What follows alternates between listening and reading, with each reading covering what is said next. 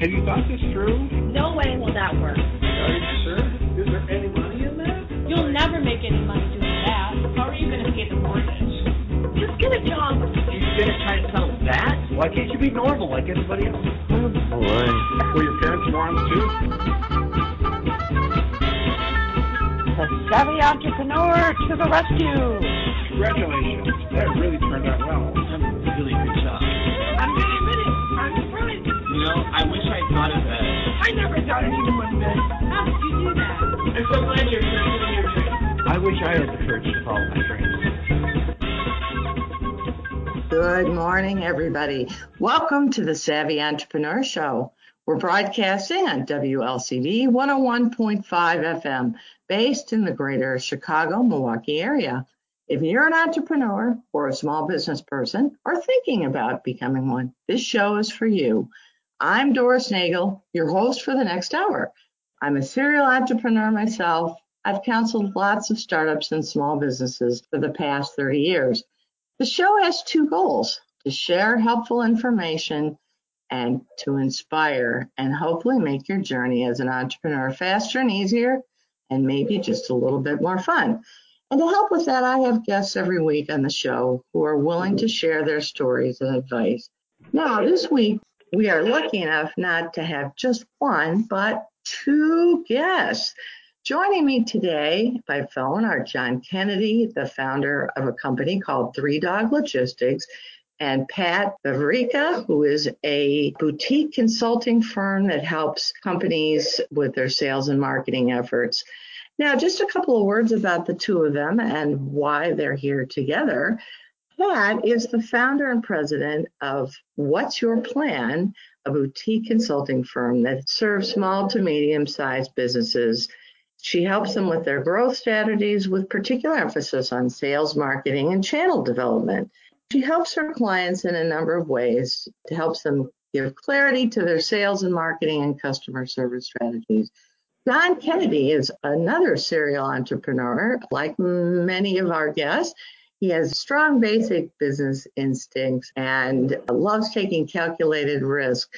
He demonstrated the vision and aptitude for staying a step ahead of the marketplace with a proven track record of success and the ability to scale businesses economically. He broke out from the competition and dominated the category he created with Three Dog Logistics. Now, Three Dog Logistics, the company we're going to be talking about today, and the story that Pat and John are going to share, is a direct mail logistics company. It was founded in 2005 based in Baltimore, Maryland. And what it does is it moves large amounts of direct mail through the U.S. Postal Service, which we'll hear about. And John, I'm sure, will explain the business model in a little more detail. Now, why Pat and John and how they got together? Well, the story started a couple of years after the company was founded. Three Dog Logistics, which at that time was called Direct Mail Logistics, was a small player in a very big category. And the company had less than 500K in revenue and only about 10 customers. And John was, I don't want to say frantic, John, you were probably concerned and wondering how in the world do you take this small company and grow it, getting a bigger piece of a very large marketplace. So their story is what they're going to share today. And Pat and John, thanks so much for being on the show today. Welcome to the Savvy Entrepreneur. My pleasure. Thank you. Thank you for having us. Wolf, wolf. Right. right. So I think, John, the place to start is with you and how you decided to found the company in the first place and what happened over the first couple of years and what made you decide you needed to do something different? Well, I've been in the printing and mailing business about for 40 years. I worked for a number of different manufacturers. I worked for some very large uh, mail shops. And towards the end, uh, or at the beginning of 2000, was really the highlight of of direct mail really prior to the internet kicking into a lot. A lot of the, um, you know, mail volume, I think the highest uh, yearly volume was in 2002. So at that point there, the post office came out with something called a drop shipping discount, you know, where they allowed private companies to move mail from one facility to another facility within the U.S. Post Office. And for that, they would have what's called a work share discount. They weren't paying you, but what they would do is they would say, okay, your postage would be normally, let's say, 50 cents a piece. If you move it from uh, Baltimore to LA, we'll only charge you 30 cents in postage there. So with that, there was a delta difference of say 20 cents per piece. And as an entrepreneur, you looked at things and said, well, I could probably move it for a lot less than that. And since the cost of, of transportation was a factor of weight and distance there, I could probably come up with some type of uh, business plan that could really maximize or and really optimize that type of shipping. The post office at that time was giving a flat rate discount. For example, when I said that 20 cents from Baltimore to LA, it was the same discount as Baltimore to Philadelphia. But as you know, from Baltimore to Philadelphia, it's a couple hundred miles versus a couple thousand miles. Right. And the so cost there, wise, yeah. right. So the ability and the and the margin spread was quite large on a very short distance. So what happened though? I mean, obviously that was a good idea at first, but didn't scale as well as you had hoped. Well, the the issue was, uh, you know, dealing with the post office on a transportation side. Um, the, the, well, I can only imagine as a consumer right. if, if if we pull our hair out with what the post office does, I'm sure those of you who are partners with the post office probably have all sorts of stories to share. Mm-hmm. And dealing with the post office back then, it was very unionized. There was a tremendous amount of overhead cost there, and a very inefficient transportation module way of, of moving the mail within the post office there. So just trying to get the ability to transport mail within the post office was the, really the big challenge. And once we were able to overcome that with appointments and how to do things of that, it really started to click probably within the next, you know, first two to three years. So I think that part of the question is too, okay, so now we have this resolved. How do we grow or scale the business from 500,000? Right, because it's obviously, as you alluded to, it's a very big market space, and so I'm sure it's quite competitive. Mm-hmm. Well, I recall John calling me on a Sunday, and I was actually in a seminar in San Francisco, and he called and said something like, um, "This mutual friend of ours referred us, and I really respect his judgment, and I'm calling you because I need to do some marketing." And in retrospect, those words always crack me up because do some marketing can mean anything like put an ad in my church program to yeah. go all out, rebrand, you know, make right. a big splash. Right, so, change my Facebook page, whatever, you know. Right. and John, what was your mindset right then at that time?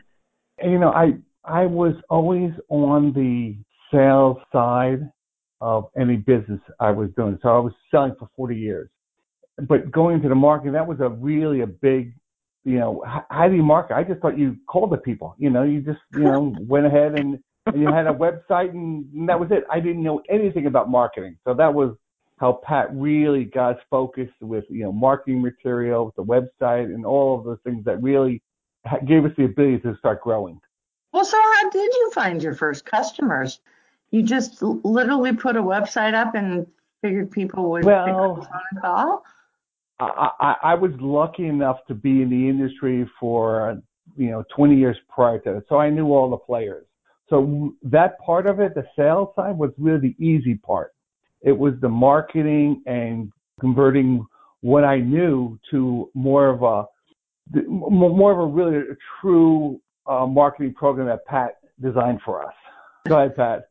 Well, I recall you saying, I don't want to be the world's best kept secret. You know, direct mail logistics right. in this huge category was a relatively small player, and that made Big Dog crazy. Um, so when he said, whoa, whoa, I need to whoa, do some marketing, he meant I need people to know who I am and flock to me in droves and pay me handsomely for my services. That's really what you were looking for, right? Yes. Oh, as, as any entrepreneur wants, you know, that's it. Absolutely.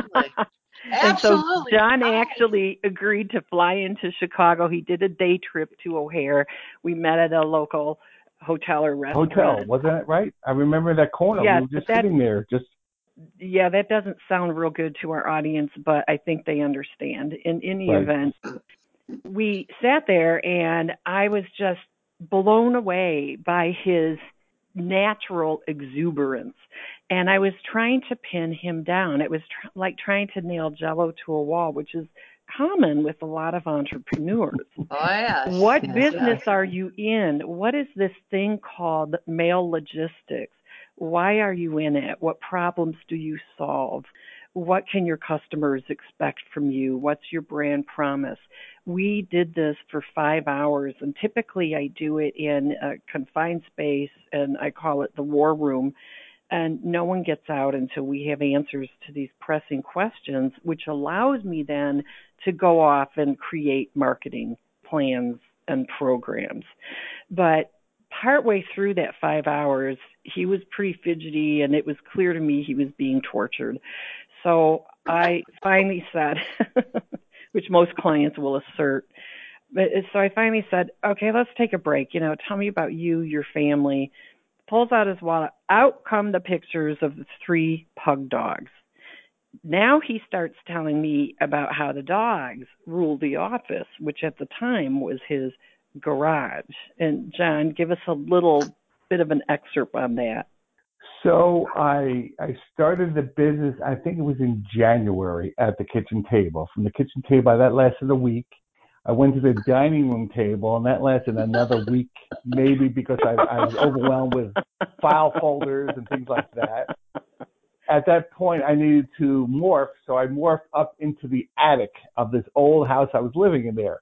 So I spent like a year or so in the attic where I had to go, walk up these stairs. There was no heat up there. I had to wear gloves to type with there. I had a little window air conditioner, but I survived up there and I was able to do it. From there, I, I morphed into the garage where after I found that I had to hire more employees there, I had three people working. I converted this single car garage into an office, as Pat and I call it. It was WHQ, World Headquarters and we had a sign we had a sign made outside of it. And what we always did was we always called it suite 300 because you know we didn't have really google earth so they really couldn't check it out that well. So you know the deliveries things we always had to go we're in suite 300 you know? People didn't want to see a home address. We used suite 300 which is the backyard garage. I love it. Well, so you must have decided at some point in this process, and maybe it was when John pulled out his pictures of his three pugs, to do a whole rebrand to become Three Dog Logistics. And I know, Yes. Pat, you just referred to John as the big dog, and I see even on the website he's the big dog. So, so talk about talk about how that happened. Well, at first I call him Boss Dog, but everyone else calls him Big Dog, and I have trained him to call me his marketing goddess. So that worked out for the extent of the relationship. But when he started telling me that every employee in the garage had a dog bed under their desks, and that was required. And every now and then during the day, the door would open, and I'm sure with muddy paws, these three pugs would come bursting through, run around the office, yap a little bit, and settle into the beds. And I thought that story was a riot. It is a riot. At the end of our five hour war room torture session, I said, You know, I really have a concern about your name. Direct mail logistics is like a very generic term, and I don't think people are going to flock to you or find you and say, Oh my gosh, that's exactly what I need. You really need to change. Well, it's not the name. memorable, right? Not at all. It- you it- need to it change was it. it was white bread. I mean, I called Yeah. it it was white bread in an industry that every other person was direct something, mail something. Yes. Yeah. Yes, I recalled that. I It had was a done a little Too. bit of research. Right. kind of a me, a Me Too Right. brand, a Me Too name. And Right. so the object, not to put words in your mouth, it sounds like, was to create a brand that made people remember you and would have a little different kind of twist to things. Oh, and it did. And after arguing about it for a couple of days, because I remember dropping him off at the airport saying, you know, we should really change your name to Three Dog Logistics. Have a nice flight. Goodbye. Uh, and then we we argued about it for a few days on the phone. I said, I we really discussed think this it. could work. We didn't argue. We discussed it. That's right. We had an open discussion, so and she won. Yes, I did. I did. But Doris, as soon as we decided three dog logistics, the dog metaphors and the dog analogies just flowed. I remember him shouting, Yes, and we take the bite out of freight. And I thought, oh, Oh, my no. gosh, this is perfect. Oh my goodness. Funny. All right. So what happened after the rebranding? Because Three Dog Logistics has become a much bigger player in the industry. So talk about what you did and what happened as a result of those changes. Well, John, let me lead with how we started it off and reintroduced you to the market, and then I'll let you take Sure. over because that's really your success story. So, as soon as we rebranded, we started sending out teasers. Direct Mail Logistics has a new name, stay tuned. And then we sent out mail campaigns to everyone John knew in the industry, which were was significant. He knew a lot of people and all of the publications and anyone who followed the direct mail industry. And we sent out a great big envelope. Who let the dogs out? We did. Introducing three dog logistics. We take a bite out of freight. There's a new sheriff in town, and we had a pug dog with a sheriff badge Funny. um, introducing three dog logistics. So we had a lot of fun with it, and we were able to create a lot of stir right at the very beginning.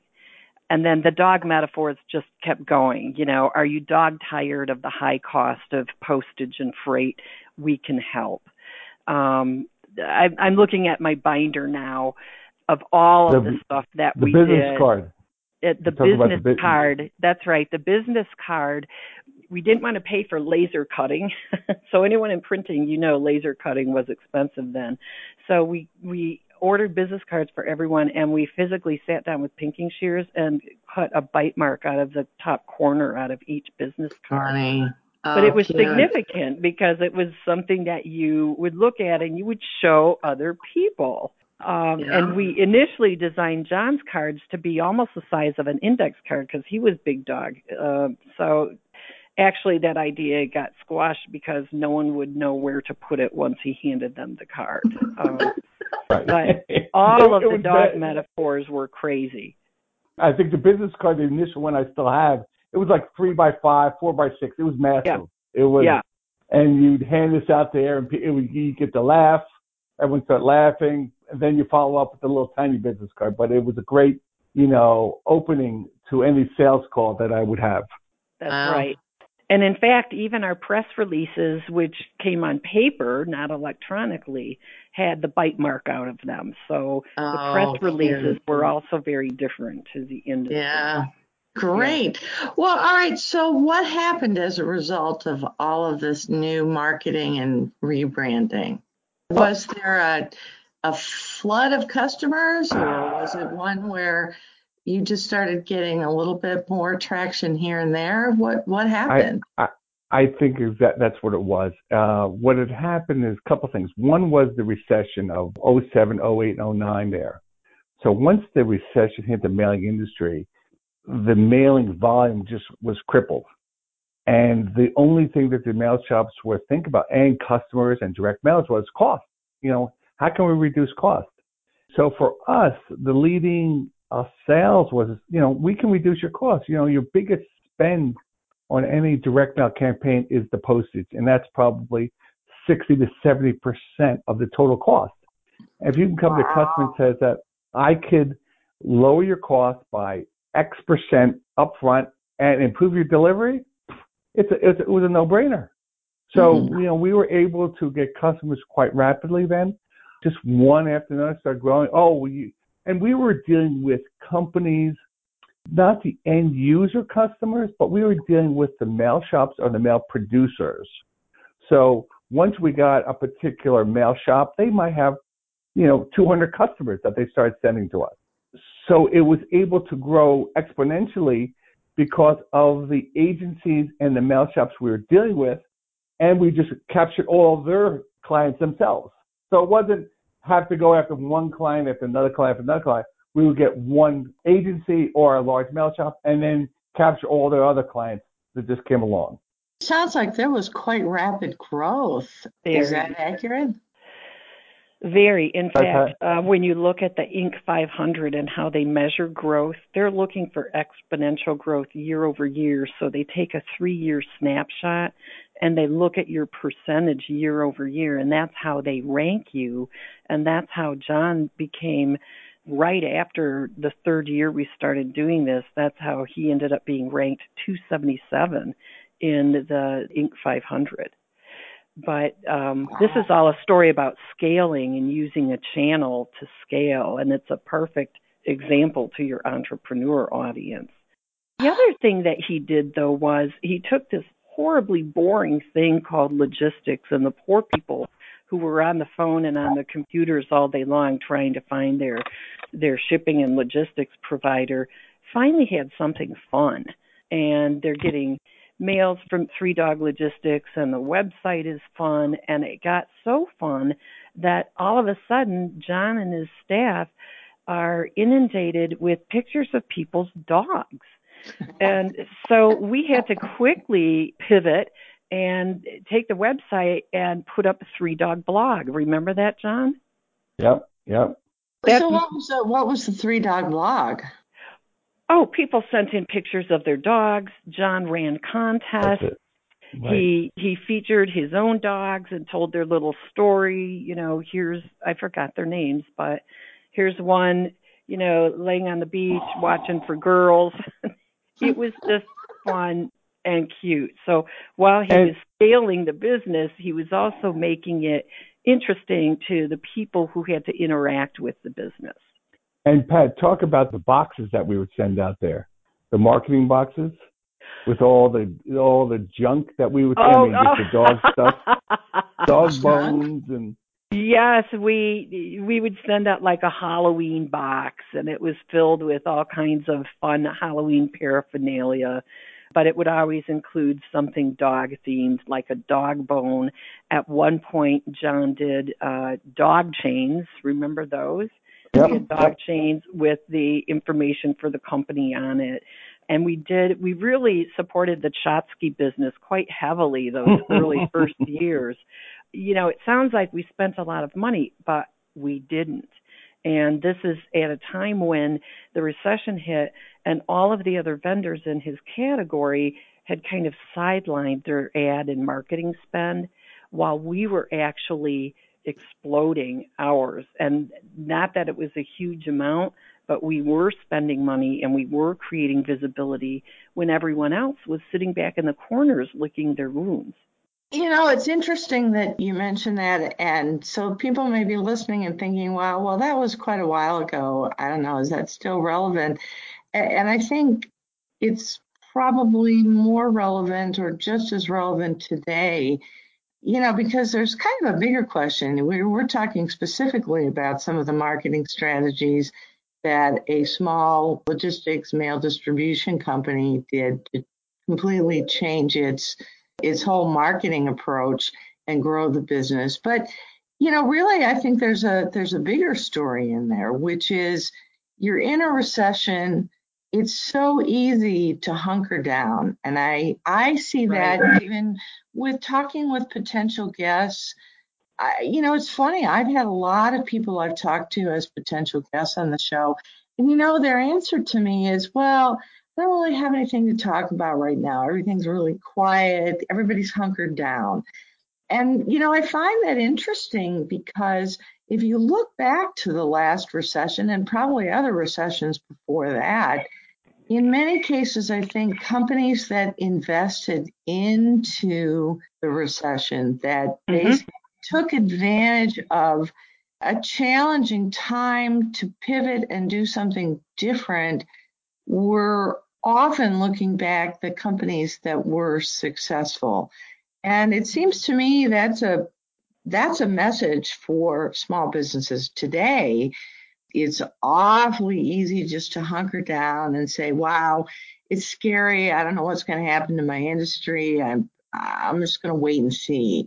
And I'm not sure that's always the best answer. What what do you say to that, John? What's your what are your thoughts? Uh, that, that's exactly what it is. So if you go back to the height of direct mail, which is I think 2002 there, that was the absolute height then. Then all of a sudden the internet came about. Um, direct mail was, you know, it's it was there, but wasn't as powerful. Recession hit. Direct mail took another huge drop after that. And then for the last 10 years, the volume of direct mail has really plummeted in, in what it used to be. So we got two problems in our industry. One, the volume is decreasing. At the same time, the cost of postage is increasing. Those are the death nails of anything in an industry. You know, lower volume and higher cost. And what we have been able to do is to really, I would say, um, have a crystal ball is that probably I think three to four years ago we knew this was happening because I had other related businesses within the postal uh, world that we, we morphed or are morphing still into more of an e-commerce fulfillment type of a company. And uh, last year was one of our best years ever. Just, you know, during the COVID type of thing that people are downsizing, but we have increased our size. We have increased our floor space. We have done more work with less people. We've become more efficient. And, you know, we see 2021 as another banner year. Wow. We have morphed also into other industries where it's more um, health related insurance work, which is uh, government, we like government mandated type of industries where these companies are forced to do these type of mailings versus things such as, you know, regular nonprofits where it's, oh, I don't know if we can afford to do this mailing. Well, in these healthcare industries, you're, you're mandated to make these mailings there. So these are the type of places I, I want to be in versus yeah. ones that people say, you know, uh, I don't think we're going to mail it this year. Well, I have to ask you to hold that thought. I want to hear a little more about that because I think that's really important advice and insights on how to pivot. But at the moment, we have to take a quick break for station identification and a word from a couple of our sponsors. This is Doris Nagel, and you're listening to the Savvy Entrepreneur Show. This week, we have not only one, but two guests. We have John Kennedy, the founder of Three Dog Logistics, and Pat Veverica, who's the founder of her company called What's Your Plan? And between the two of them, they plotted on how to take Three Dog Logistics, a small mail logistics services company, and grow it. What they were sharing before the break is the story. And in particular, John, you were talking about some ways that companies can pivot during difficult times. So, what we found out with our, our TMS, which is uh, called a Transportation Management Software, which is a very boring name. And how we called it Rover. called we call it Rover. And what does Rover do, Pat? Sniffs out the best rates.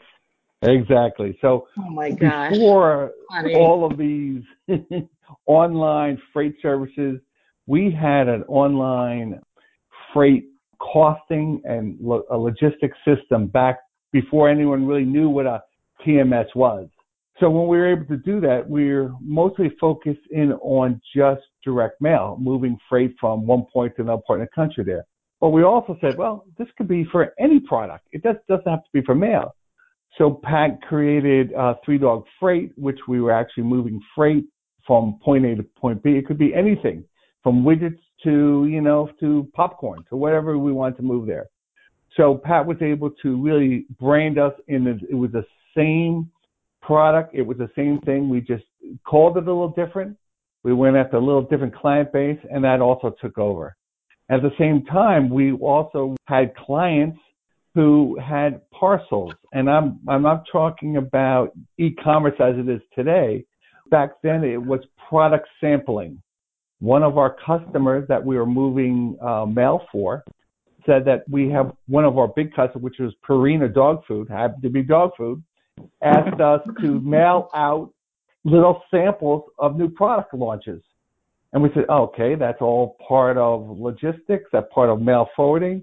The only thing we needed to do is create some type of a automated addressing thing of these very little tiny boxes. So we invested into some new machinery, which wasn't, you know, wasn't a lot. I mean, it was, you know, it was probably two hundred thousand dollars of investment, but we were able to morph into a whole new industry, which we didn't even know about. It was, it was product sampling, in which wow. we were, we became probably one of two to three companies in the country that was doing this product sampling of new products. And that had, still does, I mean, it was going for probably a 10 year run that we had with this sampling. Things have changed now. It's just the cost of postage has gone up so much that it's very difficult now for a lot of the um, CPGs, the consumer product groups, to afford it. So they've gone different ways of sending out new products. But again, this was something that we looked at. We said, well, we already have the infrastructure. Let's just tweak a little bit here and we get into a new industry. Amazing. Well, it's an industry that's changed a lot yep. too. You alluded to briefly the fact that since your company was founded, the internet has really taken off and that's changed logistics. Talk a little bit about that because it's that had to have been a huge change for your industry. Exactly. So with that, things have changed into, as everyone knows, as e-commerce. And we had at this time approximately an 80,000 square foot warehouse there. And we said, well, what else can we do with this warehouse there? We were able to look at things such as books. We're a back end provider for a number of different online booksellers in which we warehouse the books. They come through their websites. We get feeds daily We'll then do all the shipping and mailing. And this is all part of what we've always done shipping and mailing at a low cost. Mm-hmm. So we have a tremendous market sector that we do of, of just books uh, mailings for different companies. But it's all really wraps around the same model we've been doing for the last, you know, 15 years, and we've just tweaked it slightly to change with the times. And now we're also going into more of product. We have three customers now that we're doing their full e-commerce, where we've invested into the modules to accept the feeds from these e-commerce platforms. We do the fulfillment, the shipping, the packaging, all the back end work for a lot of these uh, e-commerce companies there. Right, because the reality is, even with e-commerce, there's still an element of pick, pack, and ship and Absolutely. transport. Absolutely, and inventory management and and uh, exactly. uh, push and pull logistics. You still got to get the product to the customer. I mean, that until we figure out how to be like Star Trek and beam things here and there, you still need to get, have a, somebody drive it to drop it off, right? That's right.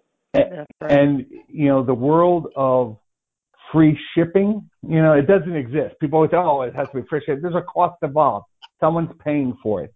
And right. fortunately, we are able to keep a low cost because of we're spreading our overhead over many different sectors of businesses mm-hmm. where one division doesn't have to absorb the complete overhead. Mm-hmm. Well, these are great stories and ideas about how you pivoted, but did you experience any challenges as you grew?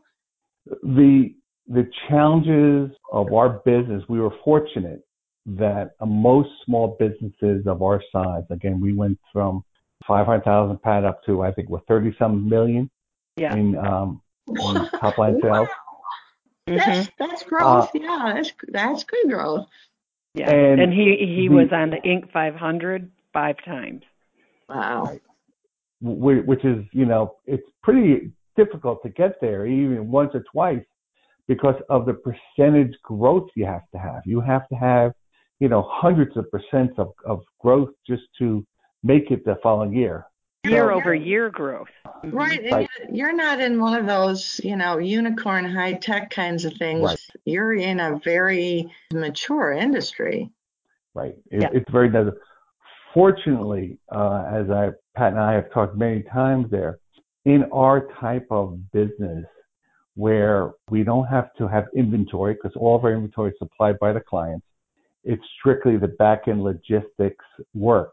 So the death of most businesses cash flow. We're doing receivables and all, all of those issues of getting paid, bad debt, things of that nature. We designed it with Pat's help there to make sure that everything's paid up front. We have zero receivables, meaning that, you know, before it leaves our shop, all the postage is paid up front. So what we're doing is we're wrapping our service and our cost of producing it into one cost. So the client is, gets a cost of $3.18 per piece. Part of that $3.18 is the cost of shipping. Part of it's our overhead. Part of it's our profit. But at least we're able to keep it as low as possible because we don't have the issue of cash flow. And along with the cash flow challenges, I recall came brick and mortar. We spoke very Right. early on in our relationship about, hey, let's not try to invest a lot in brick and mortar. And John was a little disappointed when I said that because he envisioned trucks and planes and trains and automobiles and stuff. But I think, John, eventually you did have to invest in some brick and mortar, and you're It, forgiven. it, it, right, we're forgiven. It was just that we were we were very cautious, and so many businesses get in trouble because they sign long-term leases. They go on to get with payments and machinery, things of that nature. We were again fortunate enough because of our cash position there that we paid everything up front. We we've never had any debt. We've never had any, you know, long-term obligations. So we were able to absorb any downturns at all.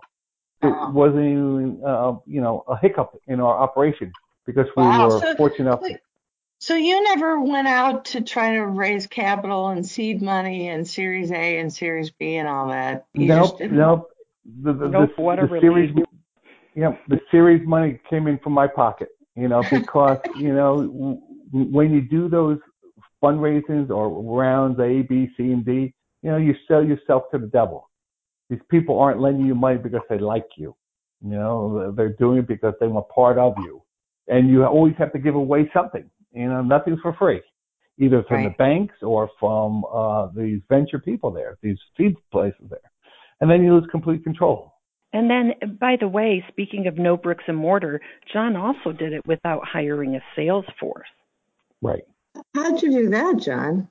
So, as I told you before, we were the client base that we're going after. We weren't going after thousands of customers. We were going after hundreds of customers that had thousands of customers themselves. So we were able to build a, I was able to build relationships with these agencies and at that time turn them over to our customer service reps. So we invested in the CSRs who really have the day to day, you know, contact with the clients versus a sales rep who might be, you know, only looking for a certain type of uh, a client. We were looking for a big fish that had a little, little fish attached to it. And w- if you go after that model, you really don't need the type of sales force always hunting for, for fish. We, we want the, the big ones only. To a startup, a sales force is probably their most expensive venture. Right. Well, Mhm. for sure. And it's And- an easy place to go wrong too, because if you don't hire the right person, you're just Right. you know hemorrhaging a lot of cash and not having a lot to show for it. Exactly. And speaking of some of the challenges of growth, I got a call one Saturday and John was babbling about some incident in the Holland Tunnel. And this is one of those famous hiccups that you'll always remember as an entrepreneur. But John, you should tell the story. So Saturday, I was at my beach house in the in uh, Rehoboth, Delaware, and I get a call from our, our dispatcher saying that John, I, I think we have a problem. I said, he said what? He said that I think there's a problem with one of our trucks hitting the bridge in the Holland Tunnel. I said, what? What, what are you talking about hitting the bridge and all like that thing? So he says that one of our trucks broke apart and there's mail all across the Holland Tunnel. We've shut down the oh, Holland Tunnel there. I said, "Oh my God!" I was just envisioning this, this, what would happen, what it is there. So I get my car, I drive, you know, three and a half hours up to New York, and what I found out was is our driver, who was relatively new, was uh, approaching the Holland Tunnel because he was going to make a delivery to one of the big postal facilities there, made a wrong turn, and when he made the wrong turn, he came around this bend and was trying to get back onto the entrance ramp of the Holland Tunnel. But the problem was that he didn't see that the height of this tunnel was, let's say, 17 feet, and our tractor trailer was 18 feet. and oh no! And he went right into this tunnel there, and he literally took the top of our trailer off, broke oh, our trailer in half. So you envision you know, on a tractor trailer, there's close to a half a million pieces of mail in the thing. I was envisioning mail all across the Holland Tunnel, blocking there, things like that thing. So was but I. oh, it was, it was, my, my heart was just gasping when I came around the corner there and I saw the truck there and all like that, broken in half and literally just snapped. And I was thinking, oh, what's going to happen there? Well, fortunately, he wasn't going that fast. And when he broke the trailer, he was sort of like trying to edge it through. So it was more of a, it was a slow bend and it just collapsed. Fortunately, all the mail that we had was well wrapped and it was, it was on pallets and it didn't break up in a big mess. And the tow truck companies there, they had unloaded it. They had, brought, you know, so overall it turned out to be relatively, you know, it wasn't a catastrophe that I thought it was when I first heard it on the news that, you know, when I was driving up there that the Holland Tunnel was shut down because of a tractor trailer. And I said, well, I what a tractor trailer that was. Well, it's good that it wasn't that impactful to your business or your customers, but right. I bet you were on the evening news. Yes. Oh, wow. Fortunately, it was a generic truck that way. We didn't have any markings on the thing. So when I saw it on the news, there they couldn't tell what it was for. Oh. So they knew that it was a truck. they would have given your clients a heart attack. Yes. Well, I was going to say, I bet that wasn't one of Pat's planned uh, marketing right. campaigns. but I did hear of every mishap in case it could possibly have been my fault. Right. wow, wow, wow. Uh, well, so John, looking back, you've grown the company. What do you think of as your biggest achievement? You know, I, I think it was just the ability to grow it from just a concept that I have to what it was and, and still is, and to really enjoy the ride that I've had. I, I've been very fortunate, been blessed for you know many years now of having the business and being successful at it, and um, it's just been a it's a wonderful thing to see you've made some impact in a very large industry that I've been involved in for so long, you know, and and really understand what marketing really is because I was always just a salesperson. I think, oh, you just sell. What's marketing? You know, it's really so different than just selling as a salesperson. Pat was able to create a brand for us, which I never understood before what a really a brand was until really Pat developed it for us. When I look back on all of these years, and I have to admit, it was the most fun I've ever had in my career. It was a lot of work, a lot of pain points, but it was a lot of fun. And I'm looking at things like, you know, he got on the Inc. 500 and then he did it four more times, so five times on the Inc. 500 5000, which is just remarkable. He took the company from 500,000 to 32 million, I think in 2019 or 2015. Insane, right. Absolutely insane. That's insane growth. Absolutely. And I remember him saying, "Oh, I need to do some marketing." Wow he needed a little bit more than that, but the way I measure success is quite simple. In those first years when he said he's tired of being the world's best kept secret and let's do something about it, I saw success when his huge competitors looked over their shoulder and said, Wow, where did these guys come from? And he didn't do it with a huge spend. So, my message to entrepreneurs is without a lot of marketing spend, you can make an impact. I used to describe startups as two guys, a dogs, and a station wagon with a really good mm-hmm. idea in their garage. And the mm-hmm. challenge always was they were really, really good inventors and visionaries. But at some point, they'd look at each other and say, okay, we have this great product. We think a lot of people are going to buy it. Now what? Well, Right. for John, I think I was the now what. Right. It was a recognition that just because you build it, they may not come. And you may have to do a few other things in order to help them come, right? That is a perfect I'm- summary. So, John, what you've accomplished is amazing. What's next for you? And what's next for Three Dog Logistics? What's next for Three Dog Logistics is as we have, I, as I said, we have really morphed into this insurance, e-commerce, government uh, regulated industries that really we can see our growth in the next couple of years there. And you know what comes after, I don't know, but we're definitely able to constantly shift from a straight direct mail, you know, paper in an envelope world to one that people are, you know, go for e-commerce to people where they're getting government mandated mailings. And that's, that's where we are now. And we're riding that wave as long as possible. And hopefully we'll, we'll continue it on. Um, for myself personally, I'm on this a wonderful glide slope.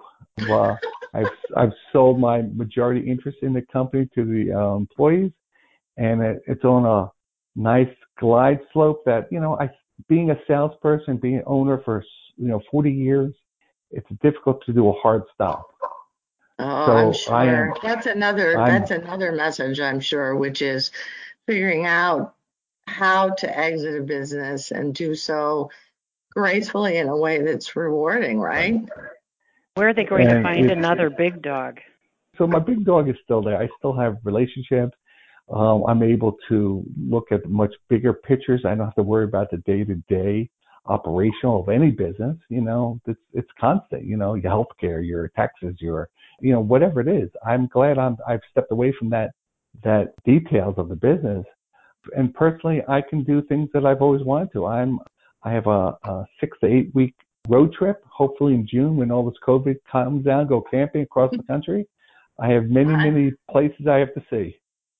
Looking back, I, and this question is for both of you, what advice would you have for other entrepreneurs? uh, again, I'm going to give this all credit to Pat, is to understand what marketing is all about. It's not just selling, it's really creating the brand, it's creating a strategy, keeping focus on your strategy, and keeping it refreshed all the time. Um, and again, the world has changed so much now with this Instagram and Facebook and all like this. We never had that. Um, and, and we're not as active on that as other people are.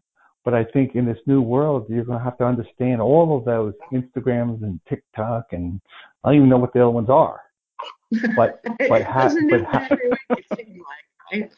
but but having you know a true marketing plan, not just hey we're going to go out and sell today, or we're not gonna we're just going to do this today. But Pat gave us marching orders. This is our look. This is what we're going to produce. This is how we're going to uh, promote it and do a lot of I think the wording is guerrilla marketing, you know, with these boxes.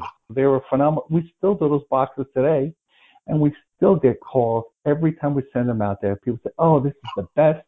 No one's sending anything out anymore. You know, we wait to get your boxes in there. I mean, we go to the the dollar store and buy the junkiest junk possible and people just absolutely absolutely love the stuff because they're giving to their kids and things like. But they they they're all excited about it. And if you're able to be on the top of the list of someone for you know a five dollar box that we sent out to them there, that's well worth it. Yeah. Yeah. You you, you Right. don't you don't need to have you know these real expensive advertising campaigns things like that. Be creative and you know don't follow the trends of everyone else and, and try something different.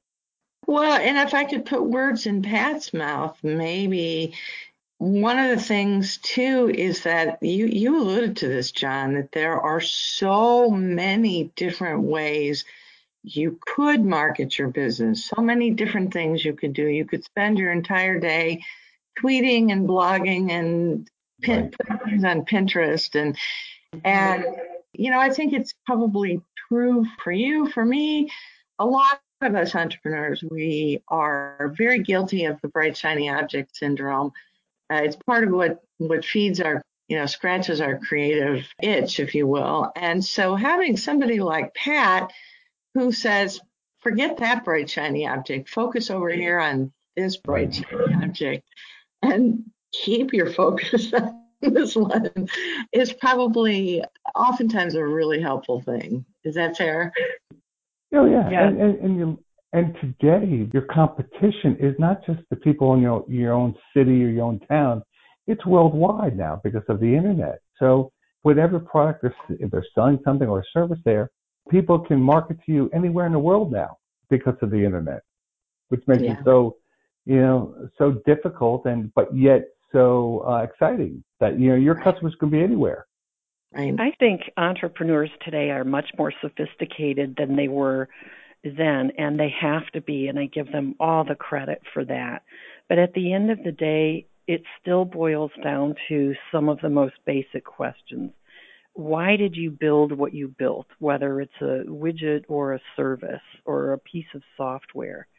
And what business problem does it solve and who's going to buy it? I've even said in some of those war room meetings, who cares about what you just did?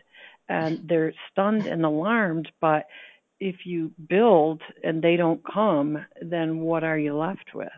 Right. So we find ourselves actually going backwards and doing that homework that didn't get done before, like market analysis, how big is your addressable market, and right. what value do you bring to the table that would cause people to pay you handsomely for your product or service.